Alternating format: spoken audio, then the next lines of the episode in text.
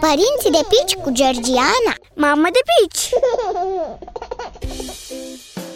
Salut! Îți vorbesc astăzi despre tantrumuri sau mai pe românește despre accesele de furie ale copiilor.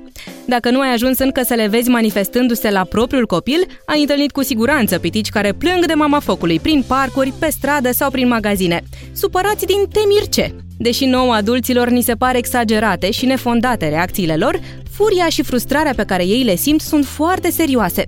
De multe ori însă motivul care a declanșat criza nici nu mai contează, odată ce începe furtuna de plânsete și tăvălit pe jos. Ideal ar fi să previi totuși accesele de furie ale copilului.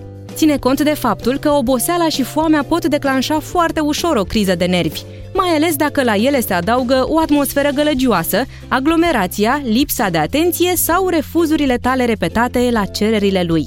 Uneori însă, oricât de mult încerci să le previi, accesele de furie tot năvălesc peste voi. De multe ori în momentele în care și ție îți vine să faci propria criză de nervi. Dar cum știm că asta nu ar ajuta pe nimeni, e de preferat să-ți păstrezi calmul, vorbindu-i copilului blând. Deși fetița noastră n-a avut până acum nicio criză de furie, deci nu pot vorbi încă din experiență, mi-e foarte clar că, în teorie, tantrumurile copilului par mult mai ușor de gestionat decât sunt de fapt în realitate. Cu toate astea, cel mai bine e să-l scoți din mediul aglomerat, dacă e cazul, să încerci să-i distragi atenția, dacă reușești, și nu în ultimul rând să rămâi alături de el până își consumă furia, având grijă să-și o descarce fără să se rănească sau să-i rănească pe alții. Pe data viitoare! Părinții de pici cu Georgiana Mamă de pici!